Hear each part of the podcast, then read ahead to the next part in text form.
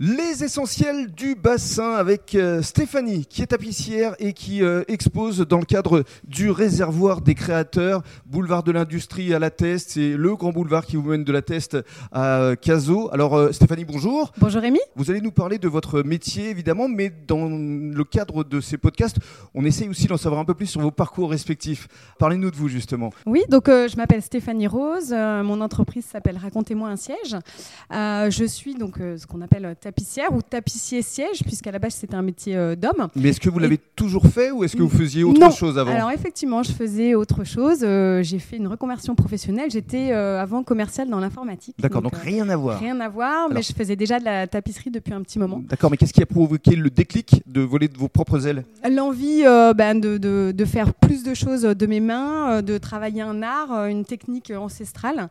voilà, une passion tout simplement. D'accord, et vous exposez vos œuvres ici dans le cadre du réservoir des créateurs euh, à la Teste.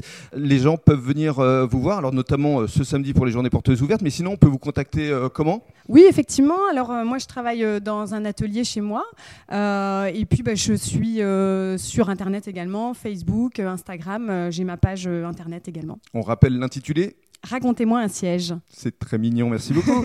merci Rémi.